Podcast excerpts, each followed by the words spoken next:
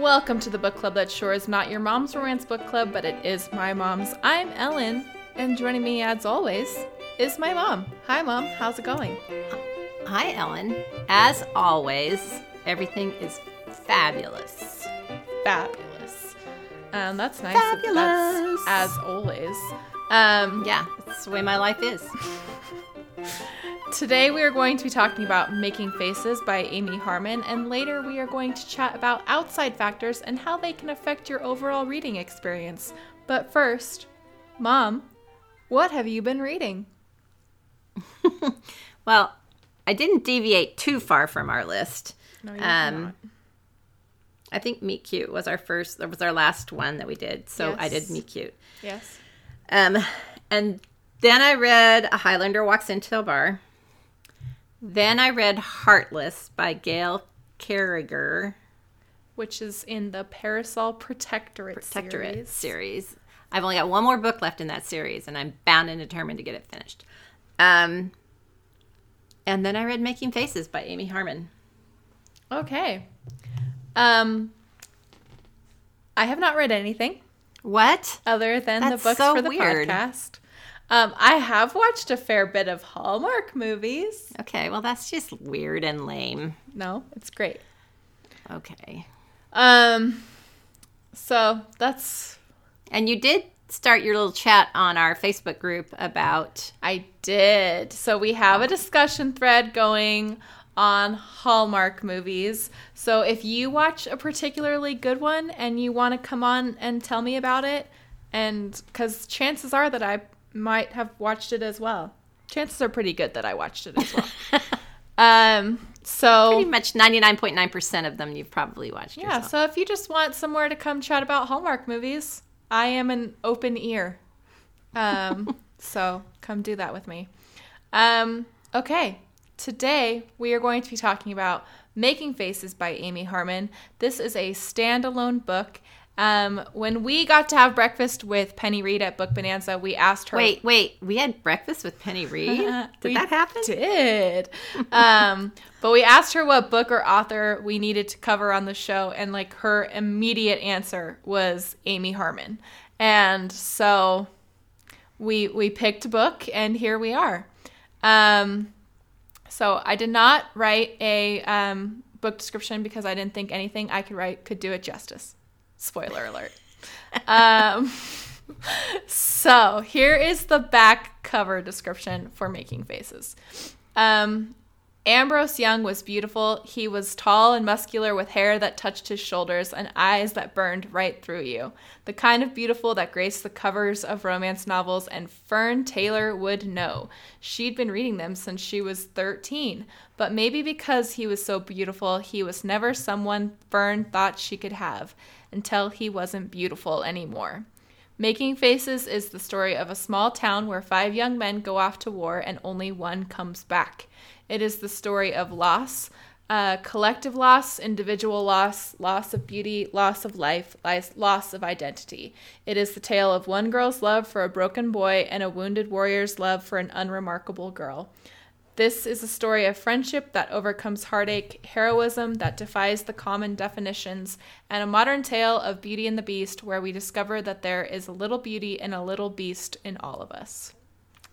So, I already kind of, you know, revealed my card, but Mom, what did you think of Making Faces?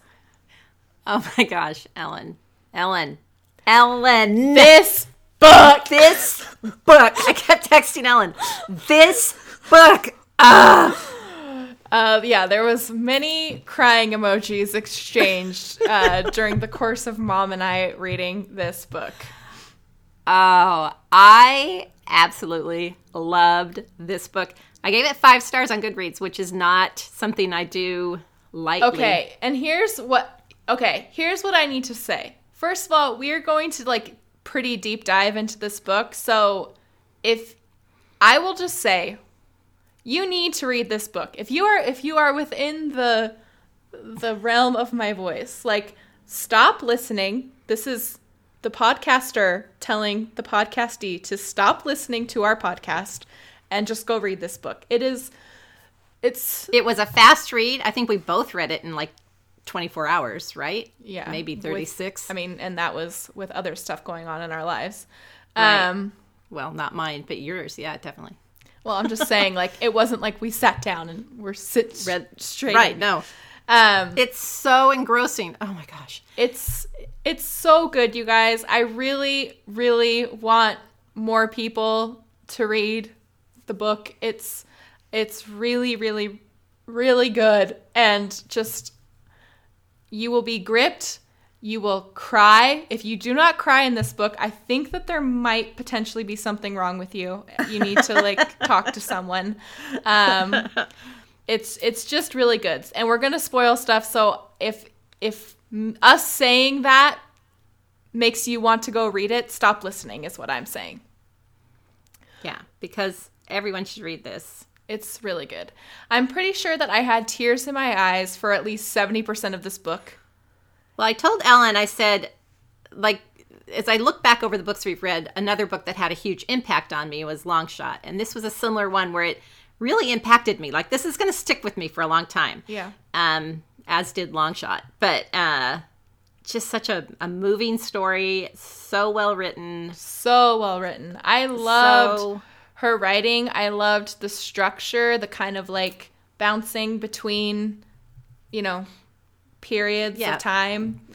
all of it was so well done and Yeah. just so the whole story how it played out was so thought through and oh gosh it was so good I anyway well, and as as we're going to talk about later in the book about how you know, moods and books hitting you at the wrong or right time.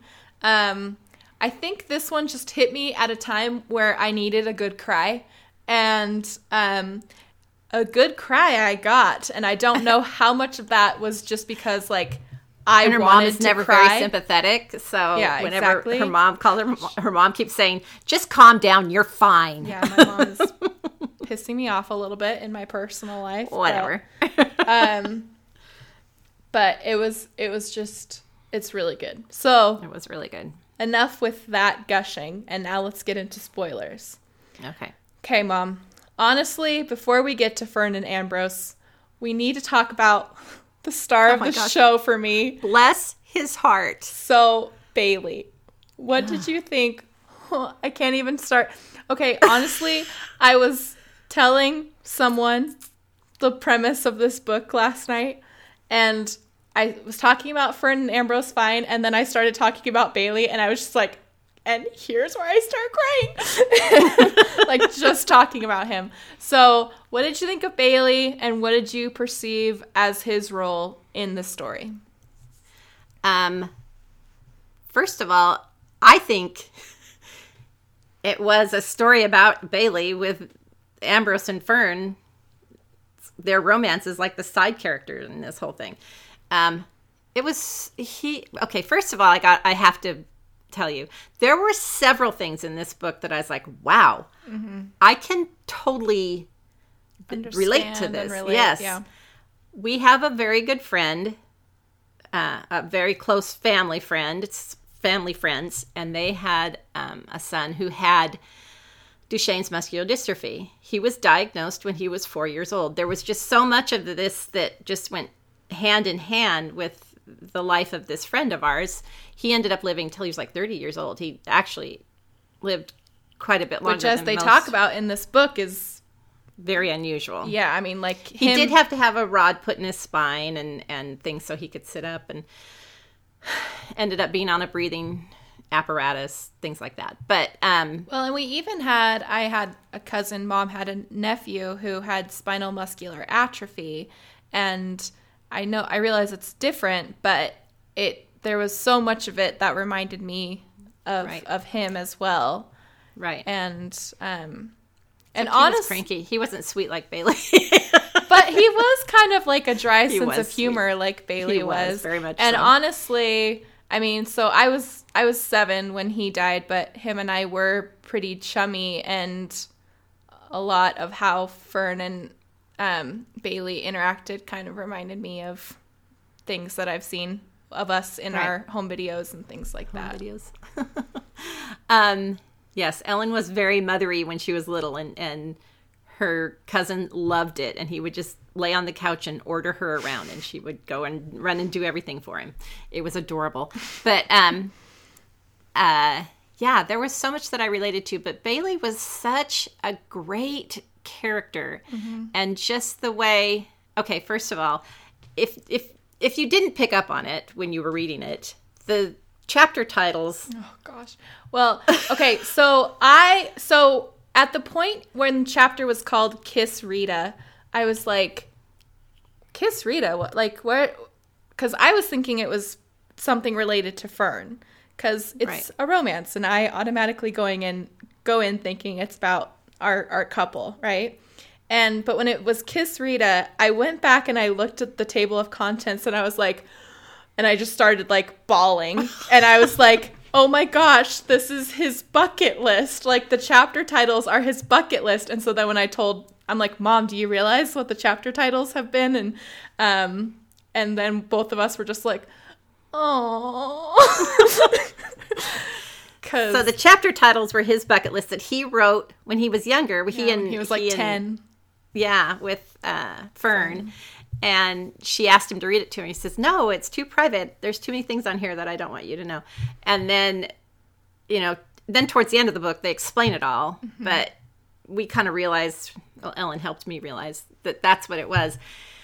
And it's not necessarily all the time that there's things that he did, but that he helped other people do. So he kind of lived vicariously through other people and helped other people achieve some of these bucket list items that he was unable to do. And um gosh dang, he was I'm, I'm, cry cry- I'm starting to cry too. he was such a great character and he just as the binding force that brought these two together and Well, it's not You know, even he- like he necess. I mean, like he definitely helped to bring them together, but I think, I think it was just his influence and his example that, um, Well, I think he helped them both realize certain aspects of their life or things in their lives that helped them get together. I don't know how I'm trying to say it, but like when he was talking with Ambrose and he was, you know, explaining, you need to live. Like Ambrose was saying, well, look at my face. He's like, oh, boo hoo, boo hoo. Yeah. I haven't been able to walk since I was 14 or whatever. And, um, you know, just helped Ambrose realize, you know, and I loved Ye- the like Cyrano de Bergerac um, comparison in that. It's like, boohoo, you have a big nose, but like you can still hold, you know, like when he's talking about going to the prom and like being able to someone hold in your arms and, and smelling her hair and Yeah. gosh. and um yeah i just i loved him and i keep rubbing mascara off of my eyes already um and i just loved his kind of no nonsense and how he just kind of called everybody out on their bs like and i think it's a really I don't know. I mean, like we all have those people in our lives that either are going through like such a hard time physically or emotionally or mentally or whatever and they kind of just make you reevaluate like okay, I'm I'm bitching and moaning about dumb stuff. Like I'm Right. I'm really blessed and I I loved that one of the chapters was called ah, um be more grateful and um just how he uh you know that was a thing for him. And I think that um I mean just reading it he made me more grateful. I know. and um yeah I just loved how he kind of made those around him like be more grateful for you know the things that they do have and um you know kind of seek to get the most out of their lives i guess.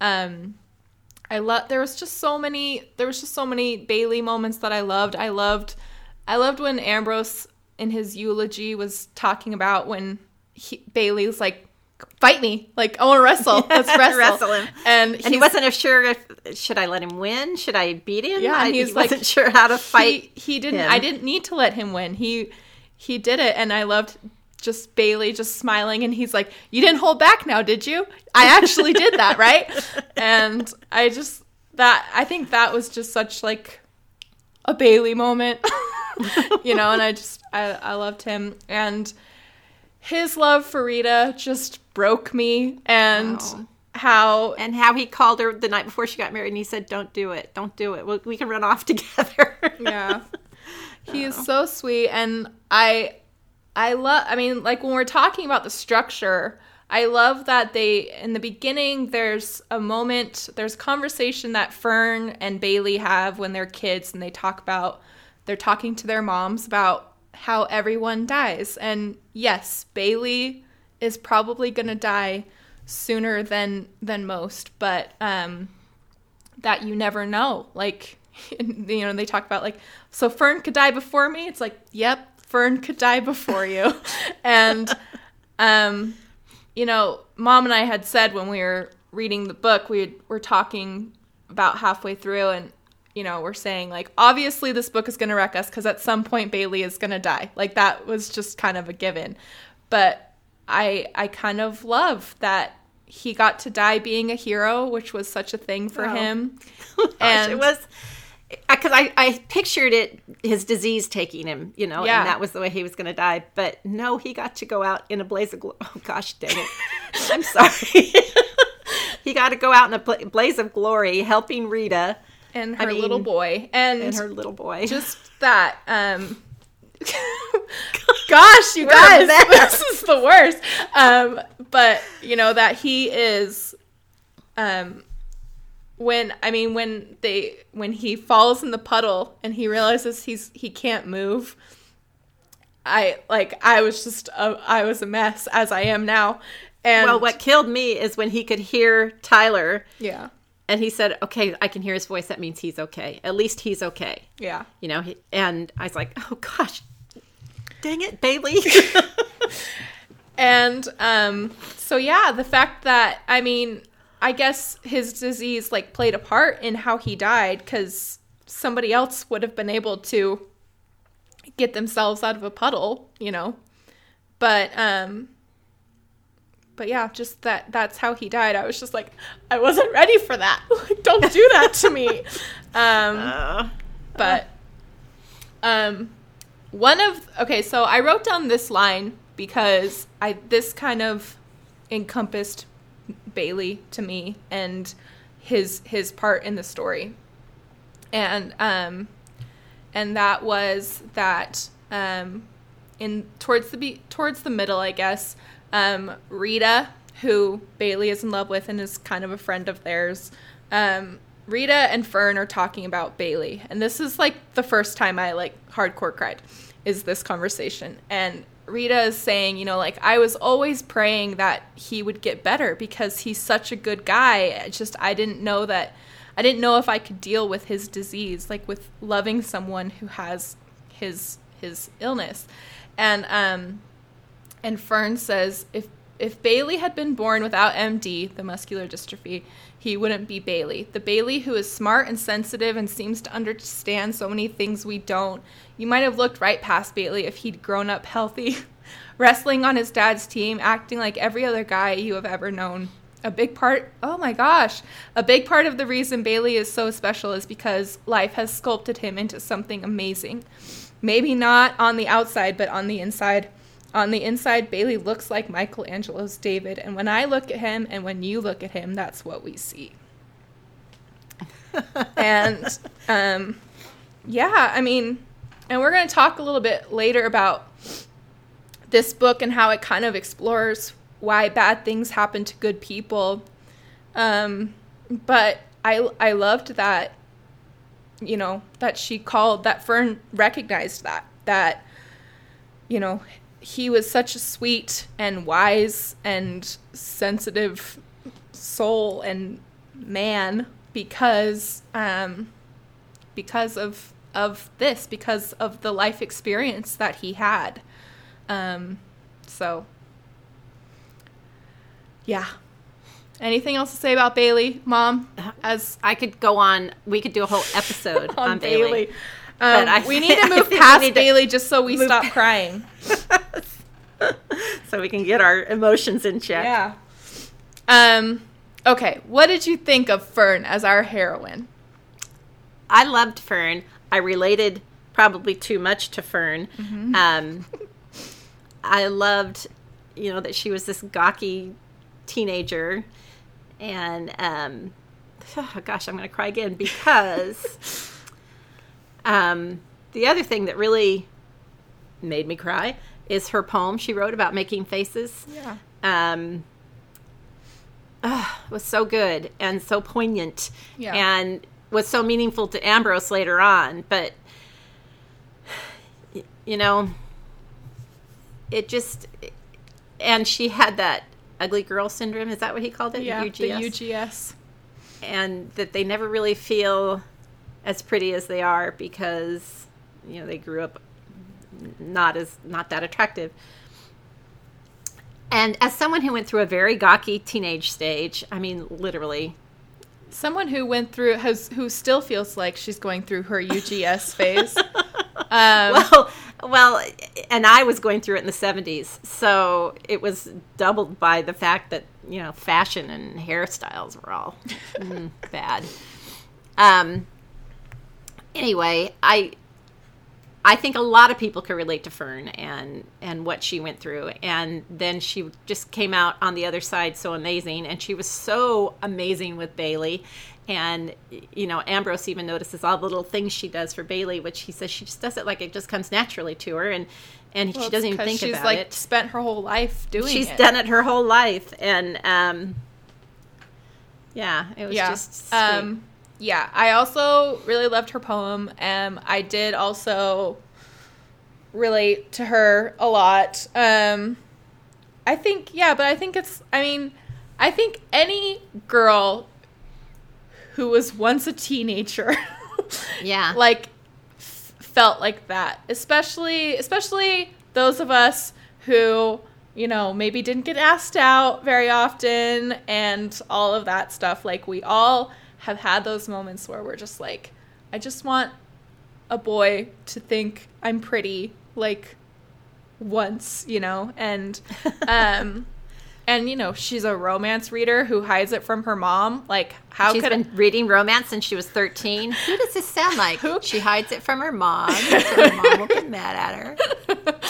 I could not possibly relate to that.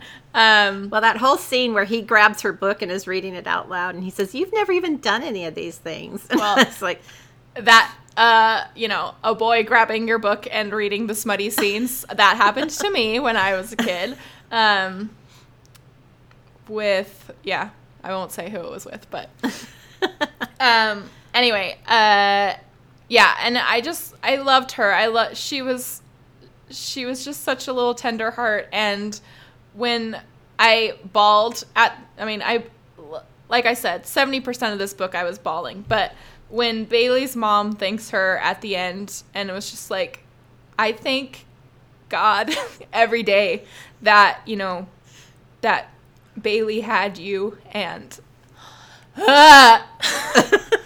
well, when she said that, there was a whole thing where they talked about how she was born, because they were born just a few days apart. well like they, they- yeah they were Gosh dang they, it, I'm going to cry too. They had to be born together so that she could, you know, the, the Lord made it so that he- she was there for Bailey his whole life. yeah And, um, yeah, it was, and that and i loved that you know they were worried that like her his parents were worried that or her parents were worried that when um when bailey was inevitably gone you know because so much of so much of fern's like purpose had been to be well, her- there for they bailey were afraid that her work here on earth was done and that Yeah. something bad was going to happen to her. Yeah. Um uh, anyway, I loved her. Um so apparently there's not going to be a topic here that we can't talk about where we're going to cry. So what did you think of Ambrose as our hero? Hmm. I loved Ambrose. I, okay, first of all, his whole awkwardness with you know the letters that she wrote him in high school and then how he didn't know how to deal with that afterwards and mm-hmm. how that became so weird and even like when they were away in Iraq and the guys would tease him about it and he's like don't talk that way about Fern. I mean, he just had this spot in his heart that he didn't know what to do with because of you know, he he didn't think he had feelings for her, but he felt like he had feelings for her. So, um, he, you know, that whole section where she had written these letters to him and they had kind of spilled their guts to each other. Um, it just was so sweet the way he, you know, as an awkward teenager himself, wasn't sure what to do with those feelings that he had for her. Yeah. Um yeah, I mean, the th- Ambrose definitely brings the like awe factor, right? Of Right. of he he definitely is where the romance is. I mean, Fern is obviously a part of it as well, but um, Well, and I do love that. Like, I love the whole thing about Fern being so upfront. It's like, yeah, I'm in love with you. I've been in love with you since we were ten. I, just, just like through the whole book, she just doesn't. I mean, she doesn't say that to him till after he, you know, they kind of start being friendly after. But she just doesn't even hide the fact that she's just been in love with him forever. And Yeah. Yeah, he's such I I loved him. I, I mean, I loved the book, so I think I just loved everybody that was affiliated with it, but um I I yeah, I found his his journey to be really interesting and um and I thought his relationship with Bailey and Fern was just so sweet. Like not only his romance with Fern, but I loved him hanging out with them afterwards and just being like, "What am I doing with these little weirdos?" these dorks, just the the three of them hanging out together, and he was just like. it's like the little island of cute. misfit toys, you know. Like he was talking about them at the diner and like this burn victim, this kid in a wheelchair, and this you know redhead and pigtails, and um, yeah, and um, I just I uh, I I thought you know seeing his his struggles with kind of the expectations that he felt were on him and um I think that that also kind of was just something that he obviously had been struggling with from when he was a kid. And I think that comes from his mom just being so obsessed with this biological father that she sees so much of him in and um yeah so um and then just not knowing what to do with those expectations afterwards and um I loved when he added Bailey to his little heart list, you know, list, and on she and she had Bailey on hers. yeah. Um, and from the romance standpoint, him watching her when in the bakery and them writing notes to each other and such was just really sweet. Um, It was really sweet. so yeah, so I just I loved Ambrose. He was great. Um, controversial question. Is it Ambrose's fault that the other four boys died? Um. Well, I don't think so because even though he encouraged them all to go away, and um, I don't think they still all had their, they still made their own choice. Yeah. I mean, I they could have eas- like I I get where um Beans is I get where his feelings are coming from because he did encourage them all, and he was kind of the leader, and they all wanted to do what he did. well, and I also get I don't know. I don't I don't get like putting it on Ambrose, but I get where Beans's mom, you know, is like right. this is you. This is your fault. I blame you. Like I mean, that's just part of her her grief, but um yeah, I mean, I'll tell you, this is the one thing that was kind of unrealistic about the story. And Hit I, me. it's, um, I don't see how those five guys would have wound up on the same I was in the wondering same place, serving in the same area on the same I wondered company. that as I mean, well. it just for this very reason. I mean, you know, they just wiped out a whole town in one IED. Um, so that was a little unrealistic, but it still made for a good story. So Yeah.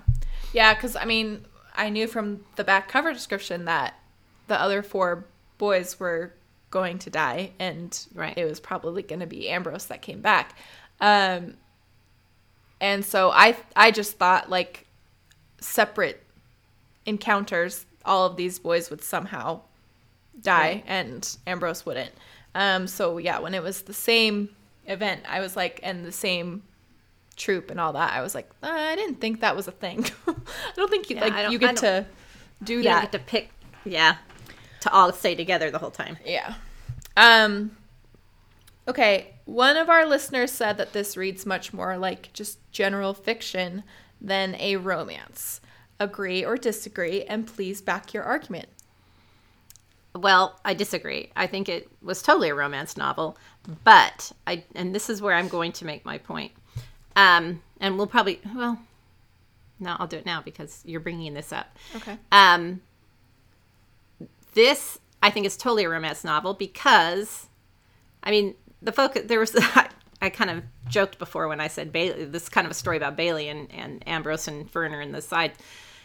This is a story about their romance. I mean, that's what the story is. It's a story about them falling in love and winding up together, which is what a romance novel is. Mm-hmm. However, I do want to point out, and you're going to ask me about this later, but I'm going to bring it up now. I do want to point out there's no sex in this book. Yeah. And um, I head over heels love this book. So anyone who says to me, "Oh, you just read those books because you like the sex," no, no, no, no, no. But sometimes it's nice, but Yeah. but really, it's the romance that and the love and the joy and the hope that that these books have that um, that make it a romance. I I wouldn't call I would say that this is definitely a romance. I think any book that has plot outside of the two main characters probably technically can qualify as more general fiction, but definitely at its heart this book is a romance. Yeah, like we we joked that this is Bailey's book, but that's just because we love Bailey so much. I mean, Ambrose and I would say probably more than anybody it's it's Ambrose's book, I I think. Right. Um, but um, yeah, I think that.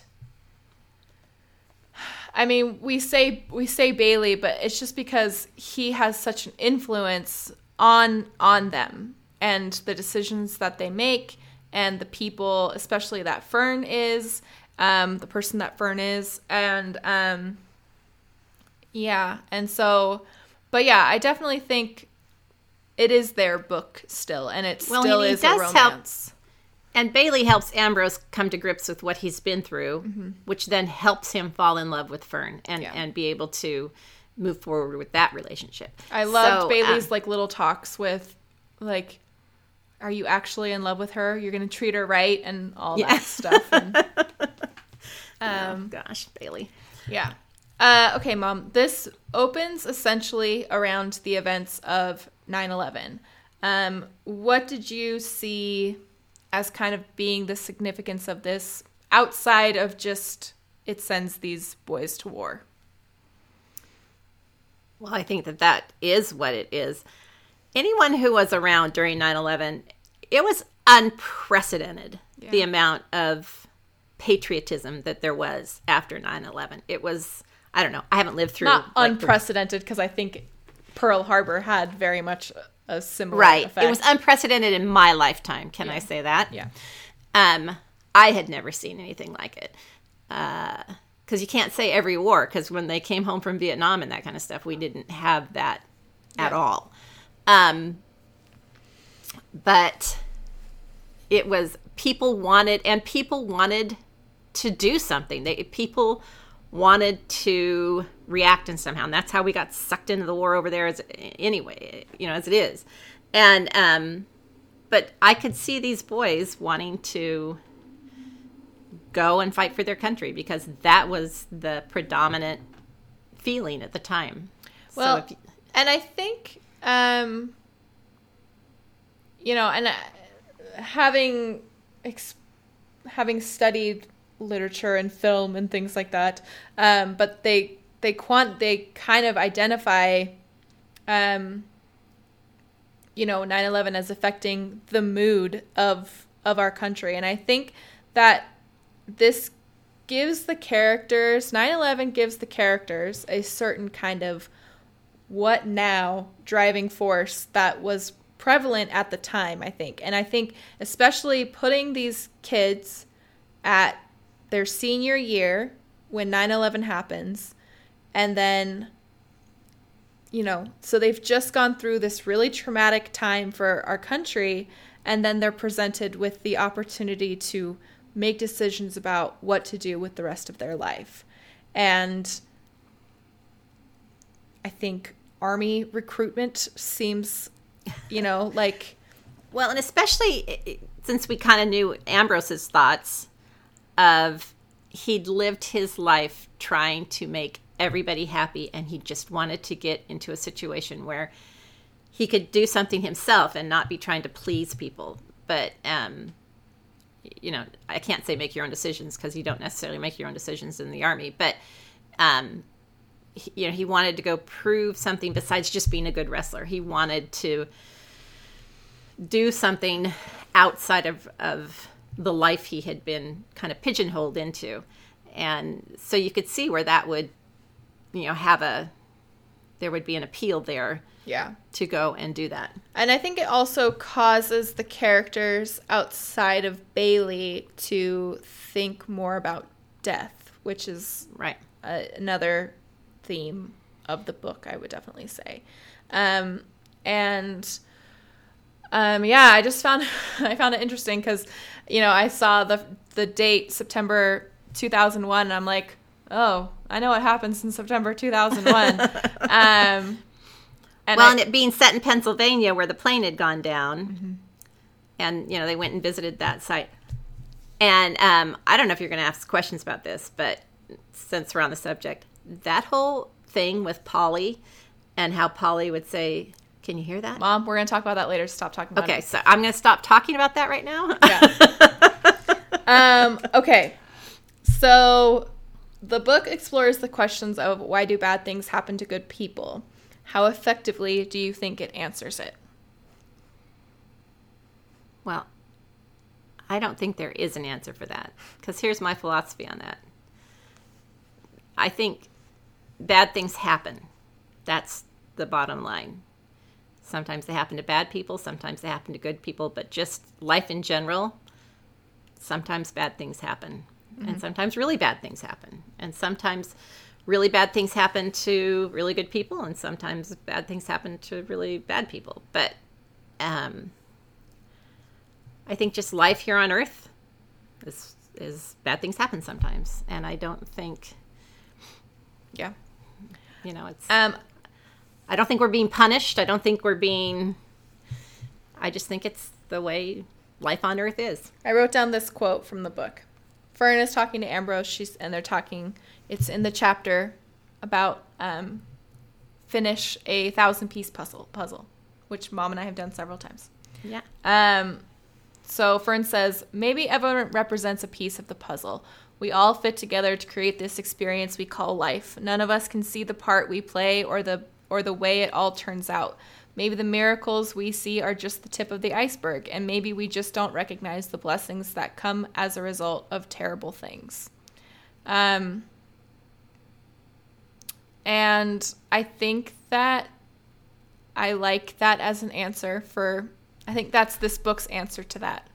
Right. And I I also think cuz even like when bad things have happened to me in my life or things that I've struggled through and I've thought, "Oh, this is miserable and you know, as I am where I am now in life and I look back and I think, "You know what? Even though that was difficult, I'm glad I went through that because it's molded me into the person I am today.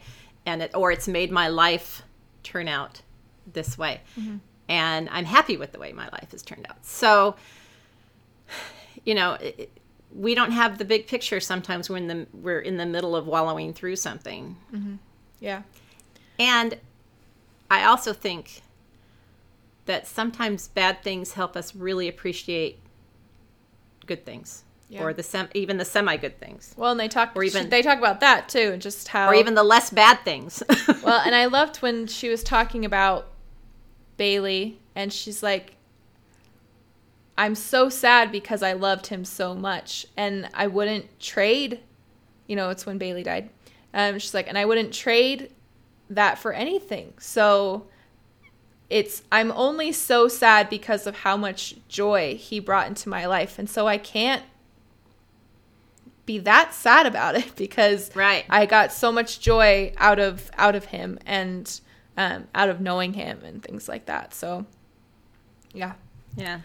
Um, okay. It also the book also has a lot a lot to say about the nature of true beauty. Um, how did that messaging there hit you?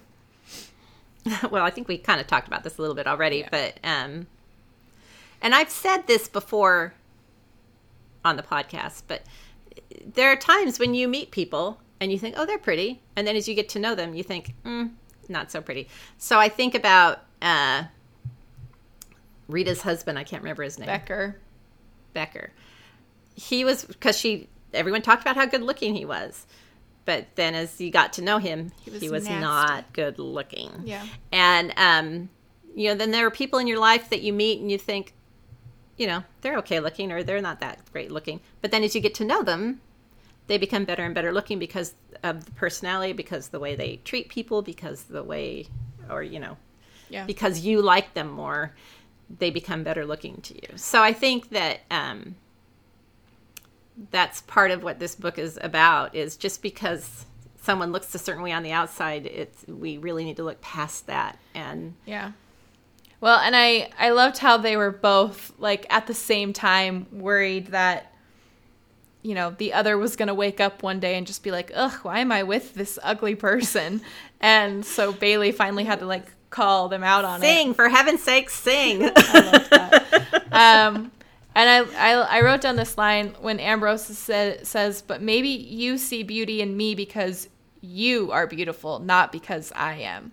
And so that she's able to see the beauty in him because she's such a beautiful soul, you know. Beautiful person inside. Yeah.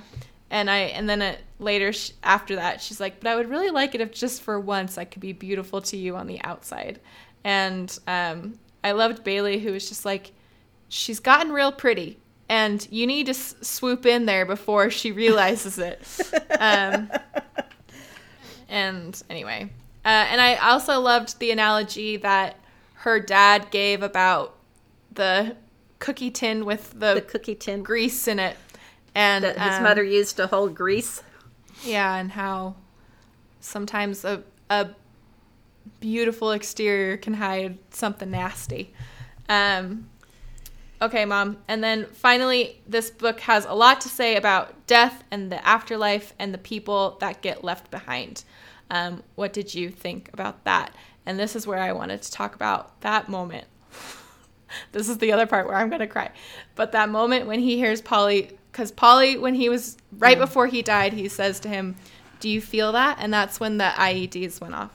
And then, well, when they he first did it though when they went to the place where the plane had crashed. oh, yes, yeah, right. and they were just kind of all sitting there looking at you know the, the hole in the ground and and paulie just would say that sometimes he's like can you hear that and he says i don't hear anything but paulie was sensitive. to sensitive to and sometimes i think what he was referring to is just the quiet can you hear how quiet it is i think that's Yeah. but and then just before the ied went off paulie turned to him and said can you hear that No, it's do you feel that? Is do you feel that but it was a sim, you know similar situation Um, and, And so then- then he and then when Ambrose is, you know, and he talks about he's like, I shouldn't be able to, I shouldn't be able to hear anything. I can't.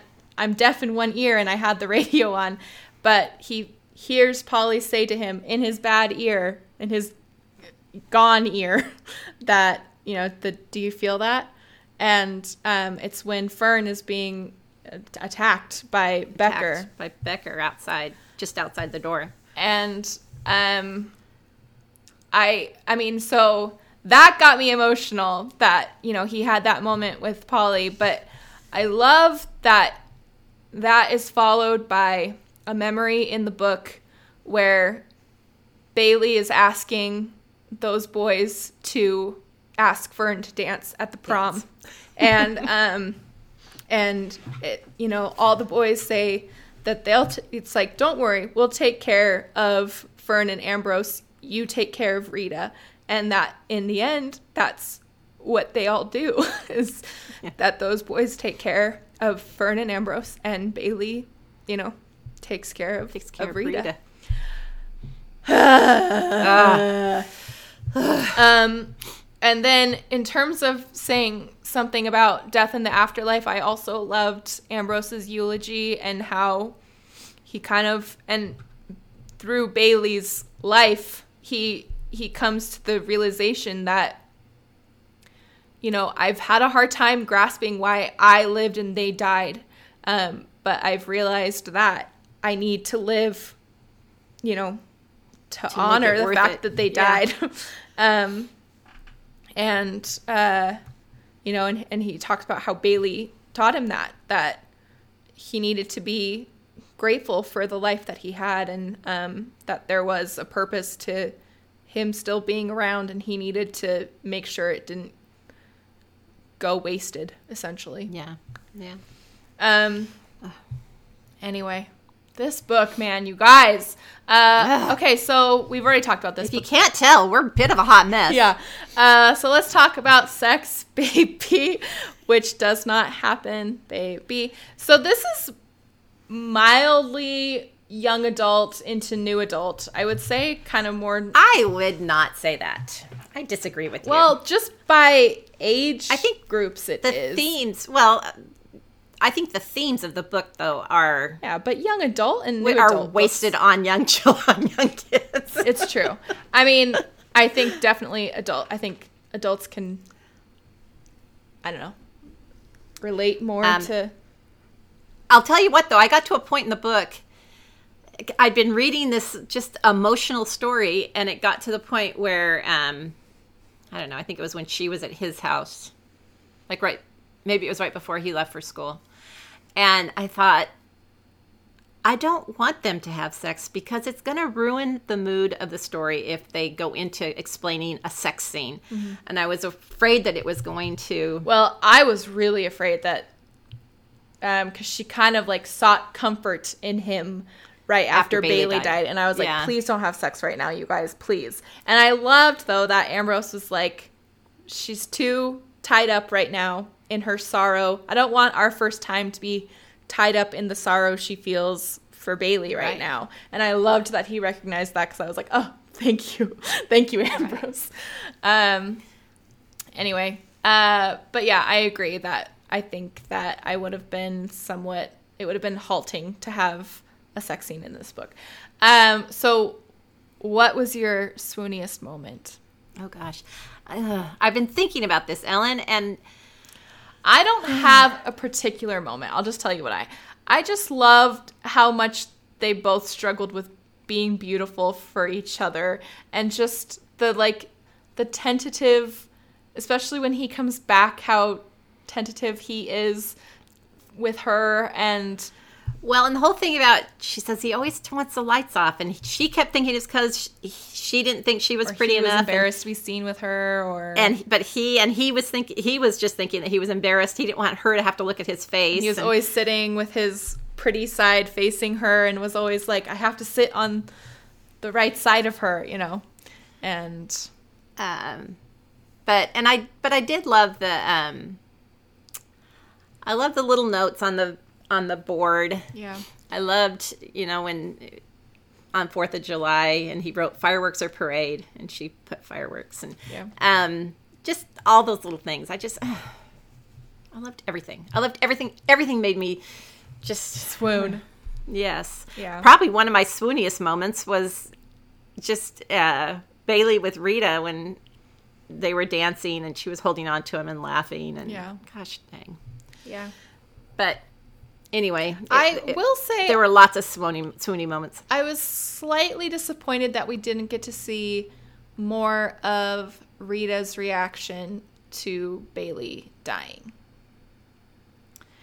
Well, they she just had to kind of skedaddle out of there because i know but do you know what i mean like i kind of Yeah. would have liked to see how that i mean i can imagine it was devastating but after after Well, his especially since you know her husband is the one that made it happen. yeah, just after his sacrifice for her, I kind of just wanted to see what she did with that, you know. yeah. Um, okay, let's hear what uh, some people thought of this book. Um, Sarah said, I read this book a couple years ago and remember loving it. I see I rated it five stars on Goodreads. I did go through a lot of tissues while reading it, though, so emotional and beautiful. I also recall this book feeling like more of a contemporary fiction read than a straight up romance. So that's Sarah who said that. Um, Cassie said, I read this book a couple months ago. It was a five star read for me. I connected with the story completely. I'm exactly the age of the characters in the book, and my husband was deployed to Iraq with the army when he was 20 years old. He was experience. Uh, he also experienced physical and emotional trauma during his deployment. I had tears streaming down my face as I read this book. It was so well written. I loved it. It really was. Like I cannot stress enough, like how much I loved the writing. It wasn't. I mean there's obviously very sad things that happen in this book, but the writing is still joyful and um, and really beautiful. Um, Deborah says, "Great book, very moving, and a definite departure from the normal lighter romances. Absolutely, Definitely. and um, Jennifer says, I read this a couple years ago and remembered liking it a lot. Amy Harmon writes some great, emotionally satisfying books. And I am definitely going to have to read some more Amy Harmon Yeah. because of how much I just love this book.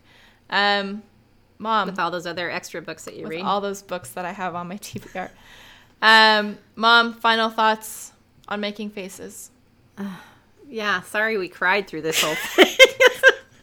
Mom and I cry a lot, you guys, and so I knew I thought that that this could be problematic, but um, it just goes to show you how much this one really affected us. I I mean, it really did. it's really good, um, like amazing. I I, I loved it. Um, so those are our thoughts and some of your thoughts on Making Faces by Amy Harmon. We need to move on just so we stop crying. Um, we would love to hear more from you on our Facebook page, our Facebook group, which is at Not Your Mom's, uh, which is not your mom's Facebook group, our Goodreads group, our Twitter, which is at Not Your Mom's Rom, or you can email us at Not Your Mom's Romance Book Club at gmail.com. So if you want to suggest a, if you want to read along with us or sh- email us with your thoughts, So if you want to read along with us and email us with your thoughts, or if you would like to suggest a book for us to read, we'd love to hear from you. On October 21st, we will be discussing The Madness of Lord Ian Mackenzie by Jennifer Ashley in our next mini episode. Um, we have both read that book and we love it and we just want to talk about it. Um, so for now, we're going to take a break, and when we come back, we'll be talking about how life gets in the way of our reading, and it's rude. So stay with us. It's time for a break. It's time for a break. The break is when we do the news and mail. I wish you guys could see my dance moves when I do it. Um, it certainly makes it all better. so we don't have a whole lot to talk about, which is good because we talked about that book for a long time. So it's good that we're gonna have a short break segment. Um, just want to emphasize there's a lot going on on the Facebook group. We have the discussion thread for Hallmark movies, general frivolity on there. Um, and we thought it would be a fun thing because we have so much fun with you guys that we're going to start awarding the social media of the week award. And so the social media of the week award this week goes to Kristen on the Facebook group who shared with us an exchange between her and Karla Sorensen who write who is the author of Baking Me Crazy, which is the first book in the Donner Bakery series, which is the first book in the p- new Pennyverse, um, which we are very excited. The Smarty Pants romance um, new echelon. I don't know how to describe it really. Um, but she was talking to Karla about uh, Chris Brinkley, who does the audiobooks for all of Penny's books and is doing the audiobooks for these Smarty Pants romance as well. And um, Karla had mentioned, she's like, I felt a little weird as I was writing certain scenes because all of a sudden I'd hear Chris Brinkley's voice in my head. And um, Kristen said, well, he didn't get the nickname Tennessee Sex Voice for nothing. And Karla Sorensen said, OMG, the next time I see him, if that pops into my head, I blame you, Kristen. And uh, Kristen said, Don't blame me, blame Julie from Not Your Mom's Romance Book Club. She coined the phrase. Um, and we just really want that to stick because we think Chris will get a kick out of it. well, it was um yeah, and it's funny. I think she she really needs everyone needs to call him that because Yes. I, I Uh, want that to be his his moniker. Well, and when when they were doing the um, at Book Bonanza, when Penny like led a discussion about audiobooks, and Chris was on the panel, and she made some comment about How it was um, the first thing that she went and listened to is the sex scenes. where the sex scenes, and he got super embarrassed. So I think he's kind of you know gets embarrassed reading some of these things, Um, the other thing, which makes it all more delightful. so congratulations to Kristen on social media of the week. Brava, brava. Um, the other thing I want to throw out there that mom doesn't know anything about, but um, I'm just curious to get people's take. If we were to do any sort of merchandising, would anybody buy it? And if you had any ideas, um, I'm thinking we should make like a T-shirt or a mug that says "I'm delightful." because or it was it was delightful. well, no, because anybody who listens to our show is delightful. So, they are. um, anyway, if you have any ideas for merchandise that you would like us to try and slap together, um, or if you would buy anything, let us know. I never thought I'd have a catchphrase, Ellen. I have a catchphrase. How exciting. Um, so that's really all we have for this break segment. So uh, we'll see you next time when I sing that jingle. Bye.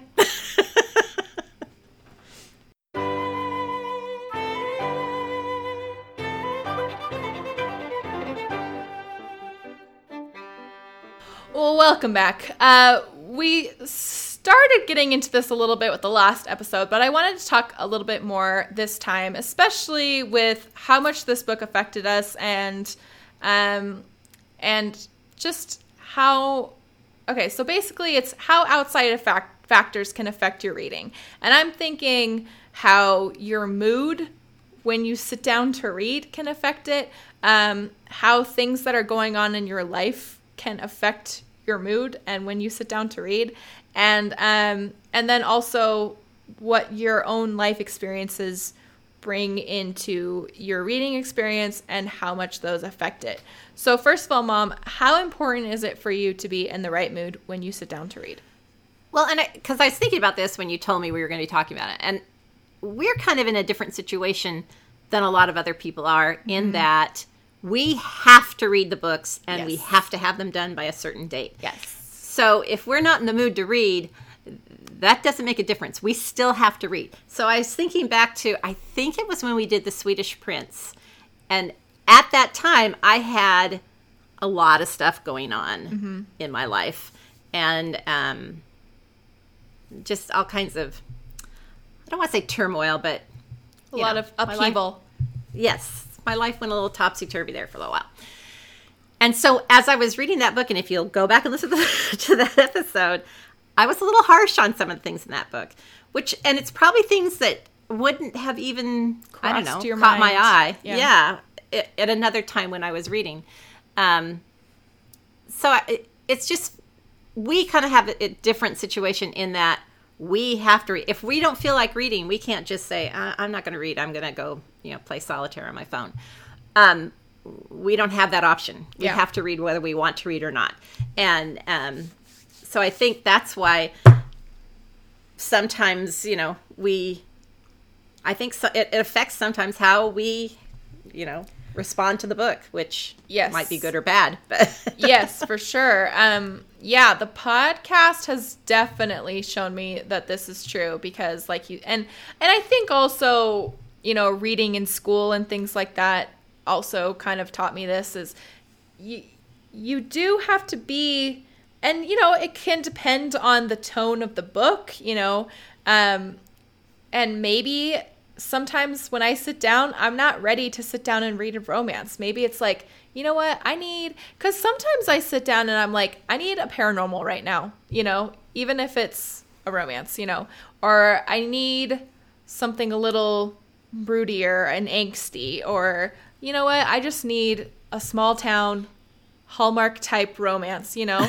and, um, but because of like what mom's saying, our reading list, like I've definitely learned that my mood can affect, you know, because if, like she said, it's like sometimes I'm not in the mood to read, but it's like, nope, I gotta read because we gotta we gotta, read. record in an hour. um, Well, yeah, and that's the other thing. Sometimes we're really pushing to get something done, Yeah. and I think that also affects sometimes. Yeah. Um, and then also, like, kind of like I said with this book, um, you know, I think sometimes a book hits me emotionally, you know, at either a good time or a bad time, depending how you look at it. But, um, you know, I, I think after reading this book, I realized like I was just in a place right now to cry. Like I just, and it's not even that anything sad is happening to me.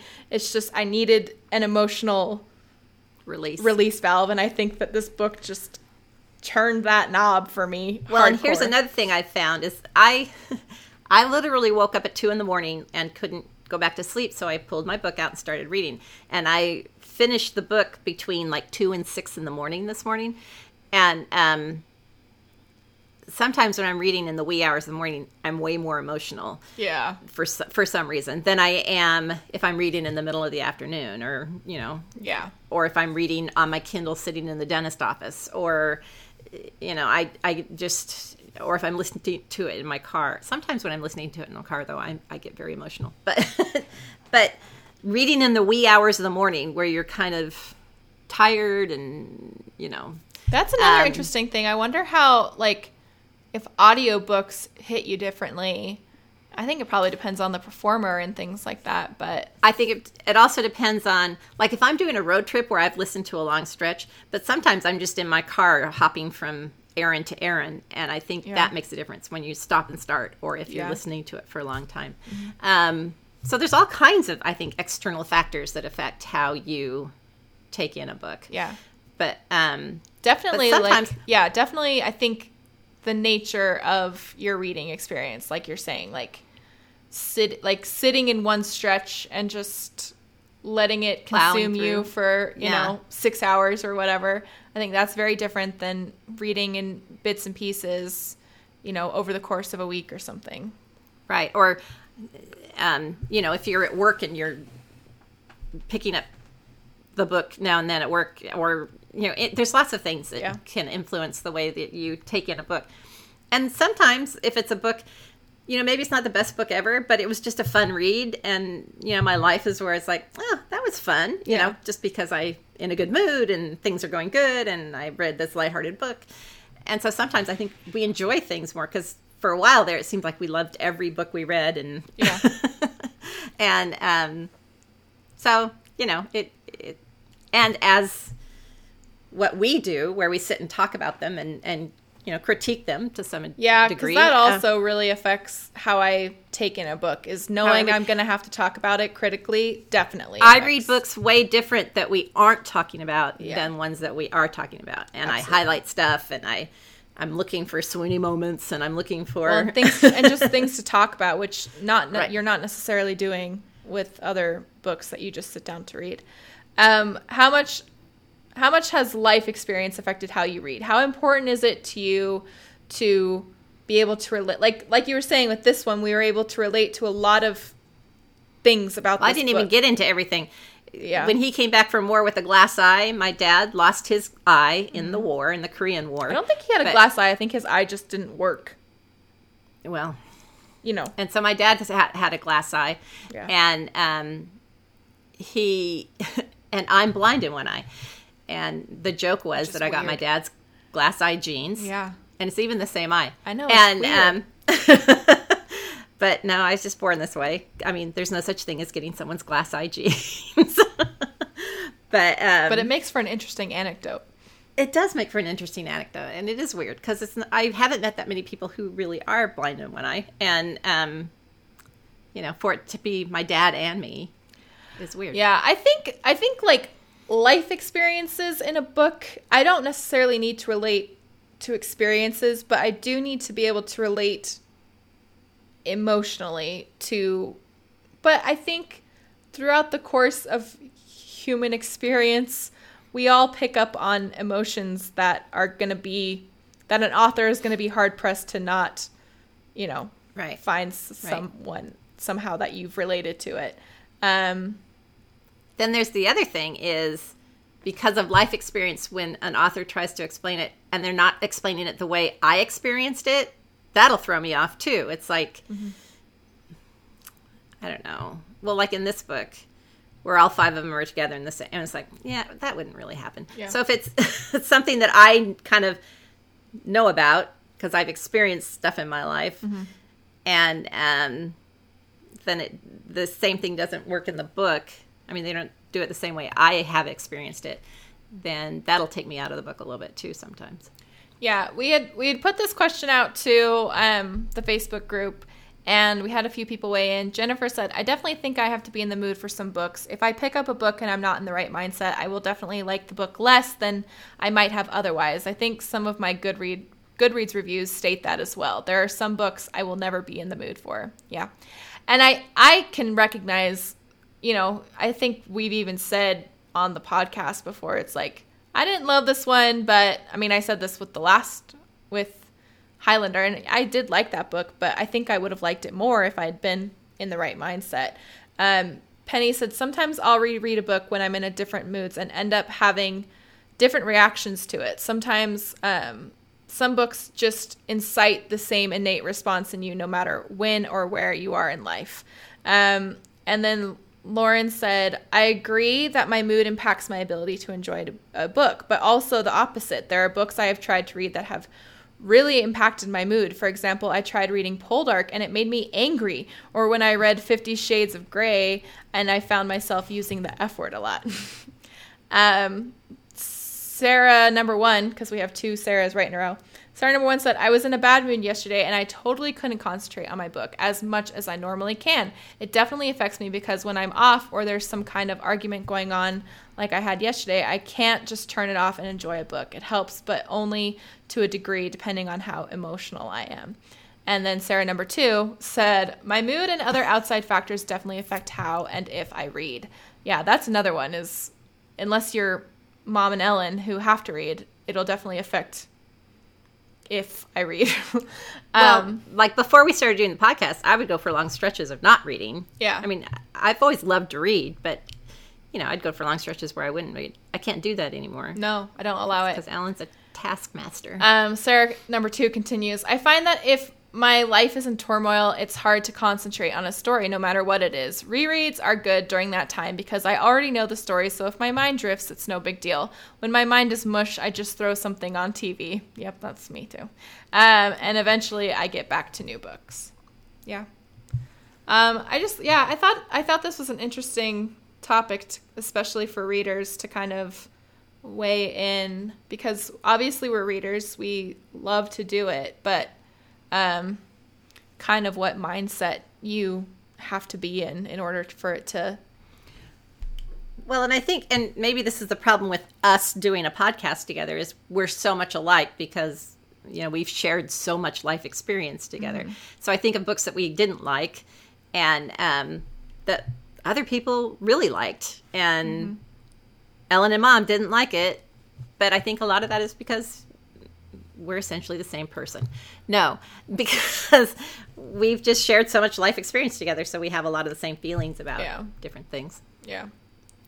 Um, so thanks for weighing in on that. And, uh, you know, I'd like to hear from more of you on how, how you think that, how this topic hits you.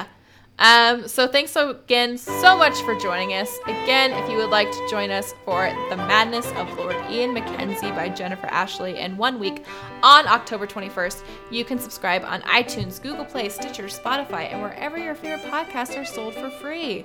You can also find us on Twitter and Instagram at Not Your Mom's Rom or on Facebook or Goodreads or email us at notyourmomsromancebookclub at gmail.com. Don't forget to leave a review because it helps the show and we just love to read them. All right. Thanks, Mom. Thanks for crying with me. episode. Yeah, I hope this episode wasn't too much of a downer. Yeah. um, yeah, thanks, guys, and we'll see you next time. Bye.